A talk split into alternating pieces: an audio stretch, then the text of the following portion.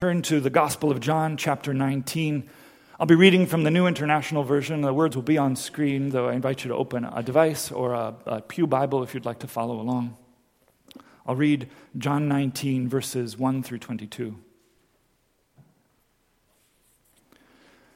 Then Pilate took Jesus and had him flogged. And the soldiers twisted together a crown of thorns and put it on his head. And they clothed him in a purple robe. And they went up to him again and again, saying, Hail of the, the King of the Jews! And they slapped him in the face. And once more Pilate came out and said to the Jews who were gathered there, Look, I am bringing him out to you to let you know that I find no basis for a charge against him. When Jesus came out wearing a crown of thorns and the purple robe, Pilate said to them, Here is the man. And as soon as the chief priests and their officials saw him, they shouted, Crucify! Crucify! But Pilate answered, You take him and crucify him. As for me, I find no basis for a charge against him. The Jewish leaders insisted, We have a law, and according to that law, he must die because he claimed to be the Son of God. When Pilate heard this, he was even more afraid. And he went back inside the palace. Where do you come from? He asked Jesus. But Jesus gave him no answer. Do you refuse to speak to me? Pilate said. Don't you realize that I have the power either to free you or to crucify you? Jesus answered, You would have no power over me if it were not given to you but from above. Therefore, the one who handed me over to you is guilty of a greater sin. And from then on, Pilate tried to set Jesus free, but the Jewish leaders kept shouting, If you let this man go, you are no friend of Caesar's. Anyone who claims to be a king opposes Caesar. And when Pilate heard this, he brought Jesus out and sat down on the judge's seat at a place known as the stone pavement, which in Aramaic is Gabbatha. It was the day of preparation of the Passover. It was about noon. Here is your king, Pilate said to the Jews. But they shouted, Take him away, take him away, crucify him. Shall I crucify your king? Pilate asked. We have no king but Caesar, the chief priests answered. And finally, Pilate handed him over to them to be crucified. So the soldiers took charge of Jesus. And carrying his own cross, he went out to the place of the skull, which in Aramaic is called Golgotha. It was, and there they crucified him, and with him two others, one on each side, and Jesus in the middle. And Pilate had a notice prepared and fastened to the cross, and it read, Jesus of Nazareth, the King of the Jews. Many of the Jews read this sign, for the place where Jesus was crucified was near the city, and the sign was written in Aramaic, Latin, and Greek. The chief priests of the Jews protested to Pilate, Do not write the king of the Jews, but that this man claimed to be the king of the Jews. Pilate answered, What I have written, I have written. This is the word of the Lord. Thanks be to God.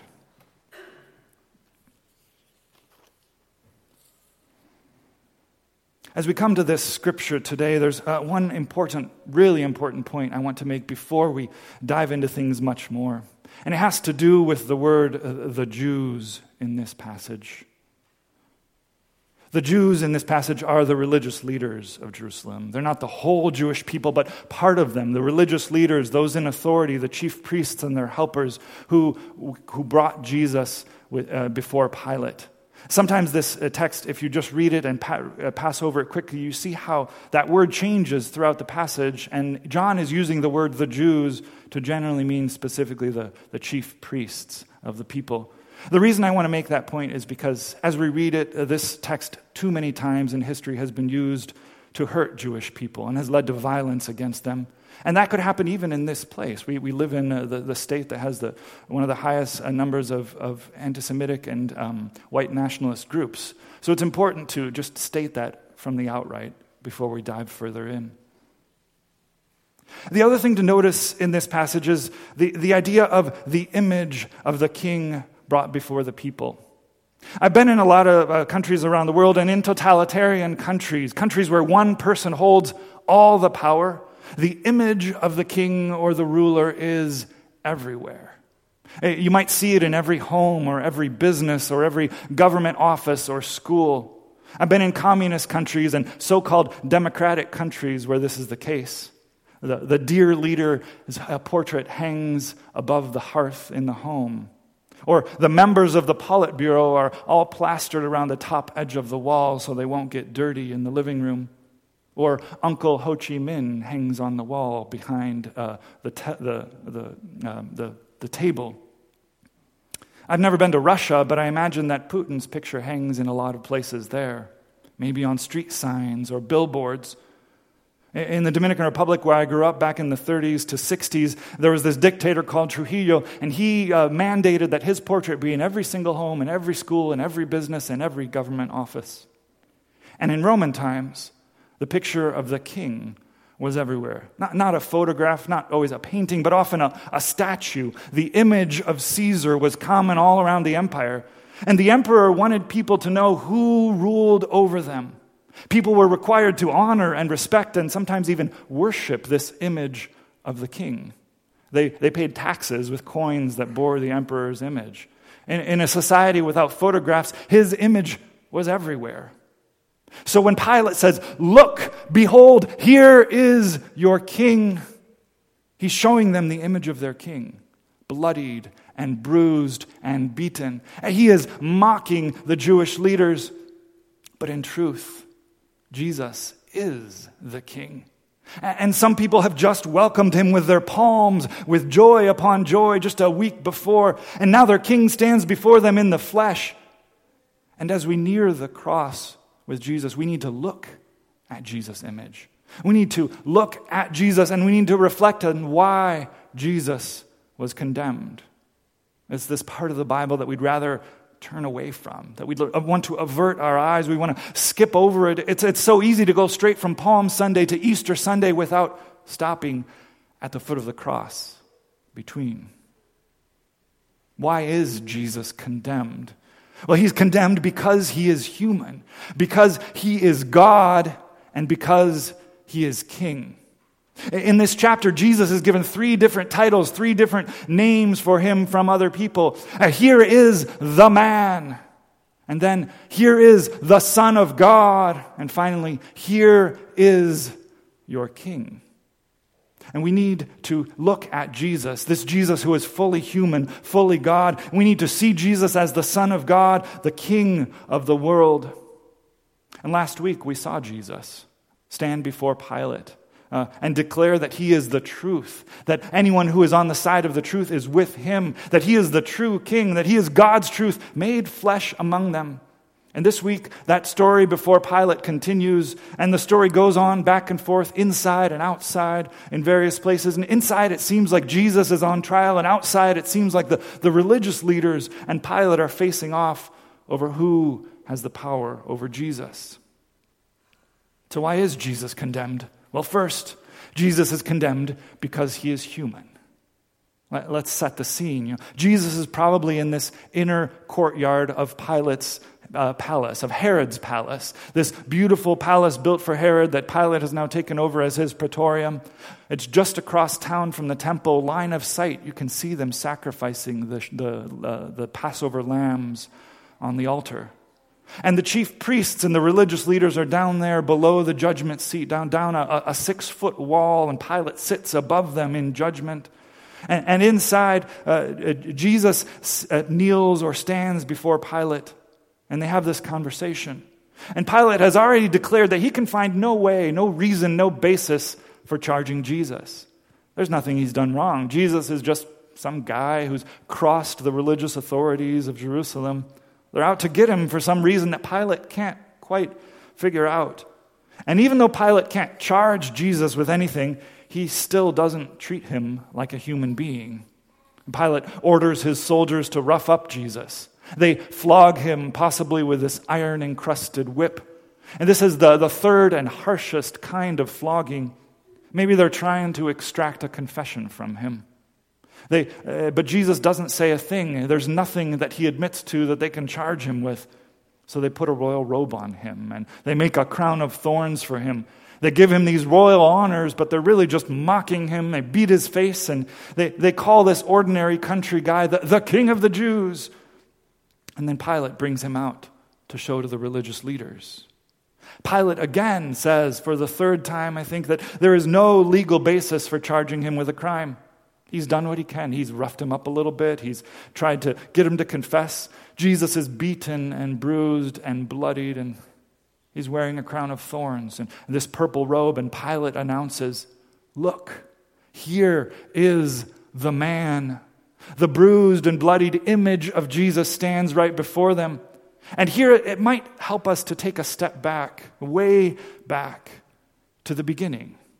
See, in the beginning, God made the world.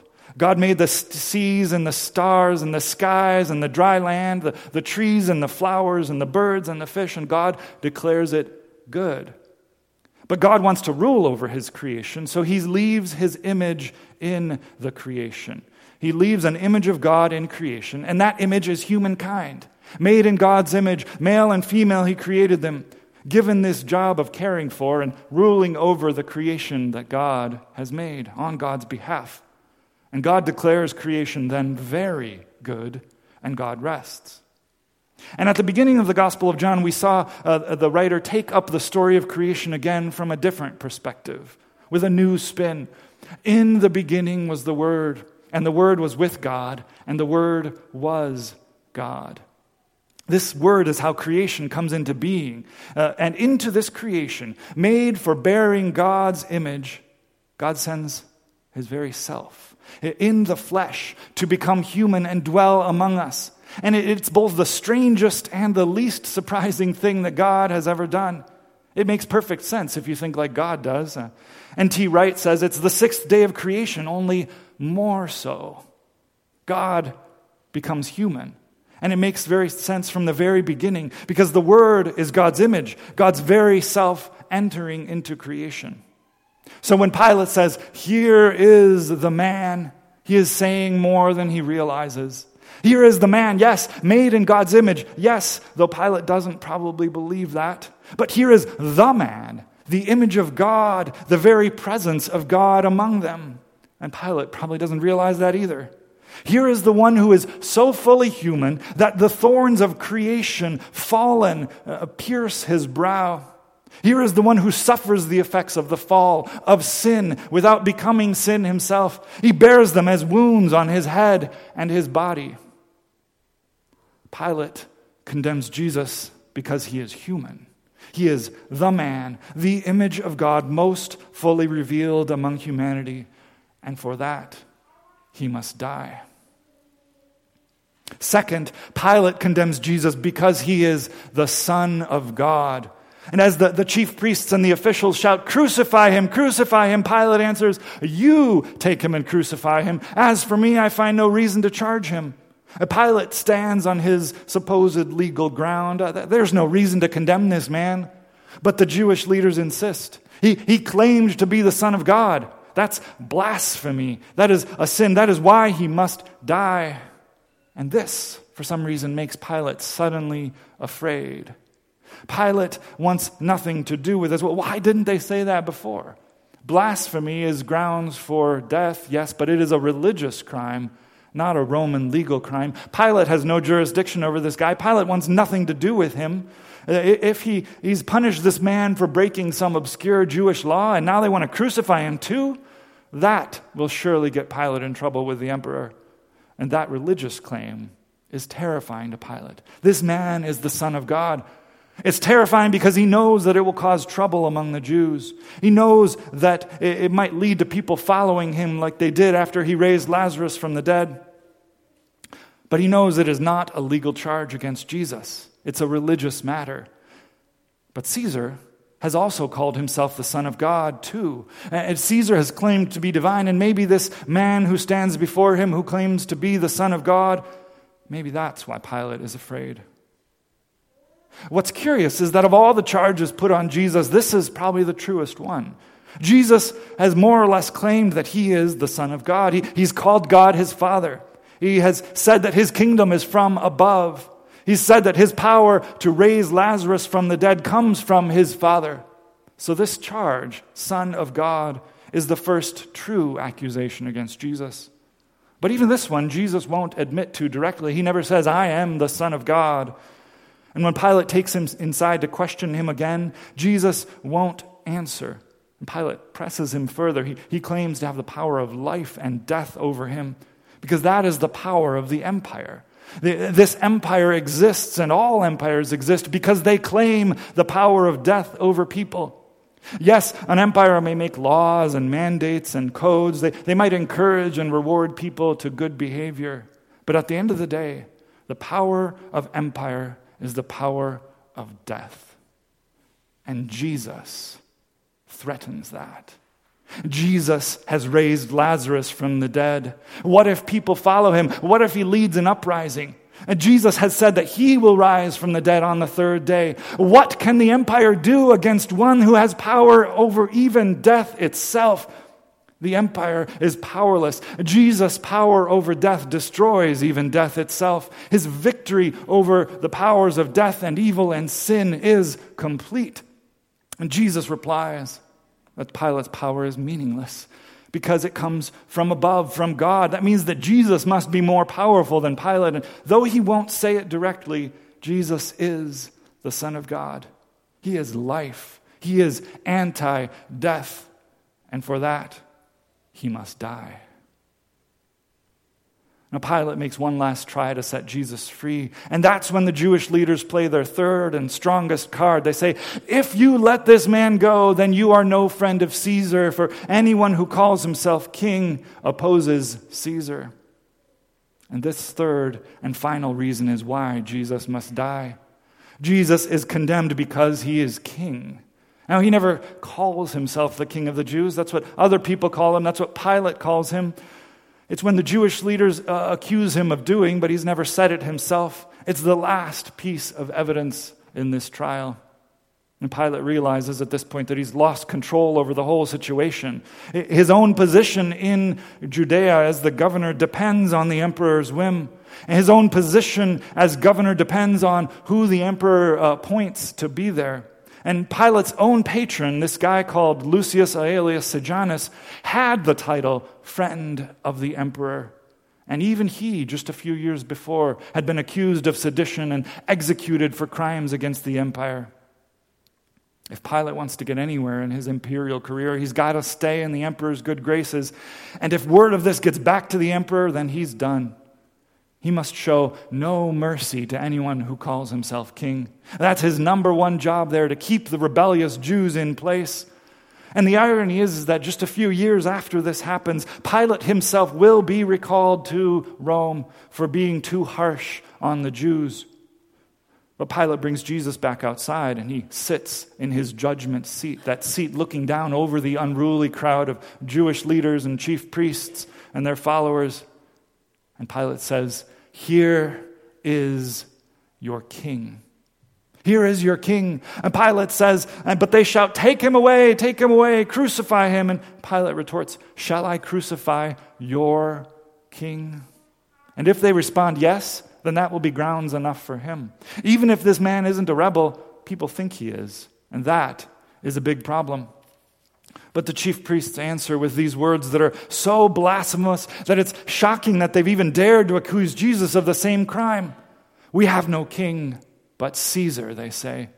They've just committed an even greater blasphemy. They have abandoned all their knowledge and love of the one true God as the King of the universe, and they've taken on this faraway, distant Roman Caesar as their king. Did they forget about the Psalms and the prophets? Did they forget about the freedom story of Exodus and the Passover that they're about to celebrate? In their determination to get rid of Jesus, uh, they accuse him of calling himself a king, yet they commit an even bigger blasphemy by taking on a different king, by rejecting God as their Lord and King. And it's all downhill from there. The, the soldiers take Jesus, and Jesus remains in control carrying his own cross to the place of the skull. And then, then John says simply, they crucified him. They crucified him. And I won't, I won't, go into the details, but crucifixion is one of the worst ways that human beings have ever made up to kill another human being.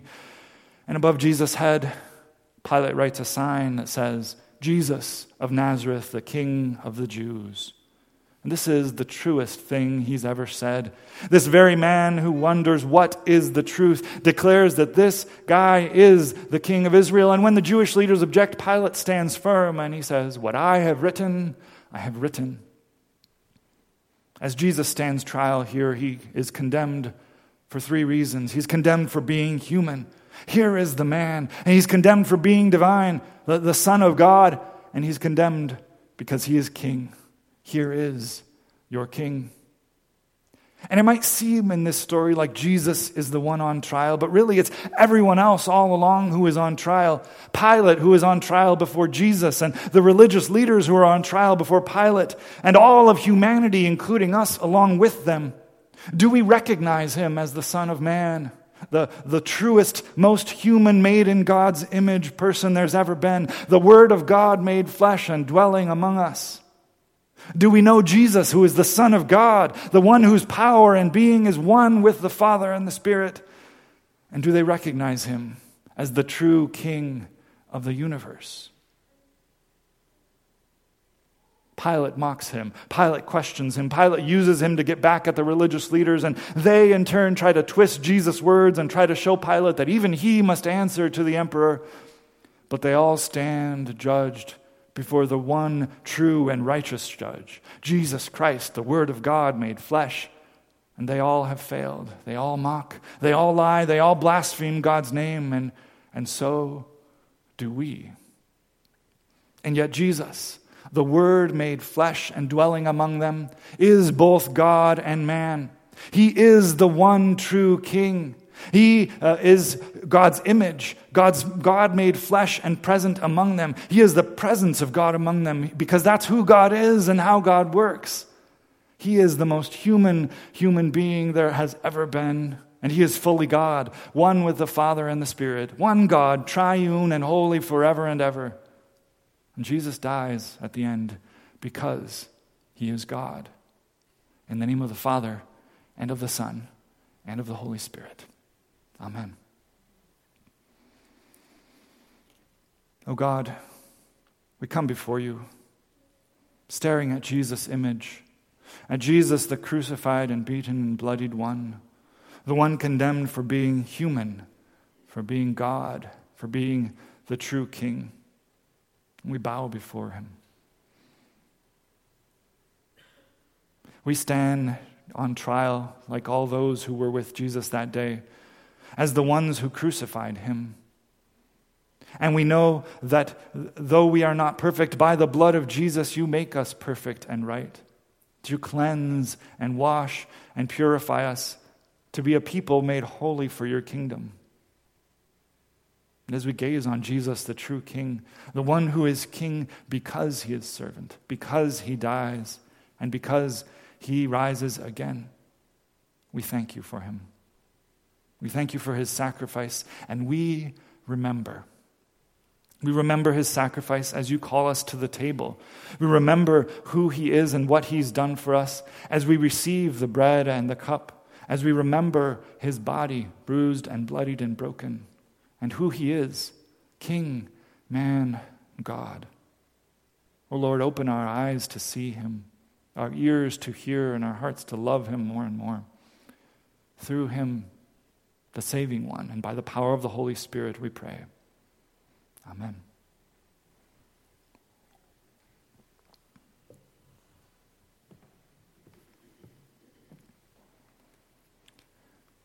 Jesus invites us to the table.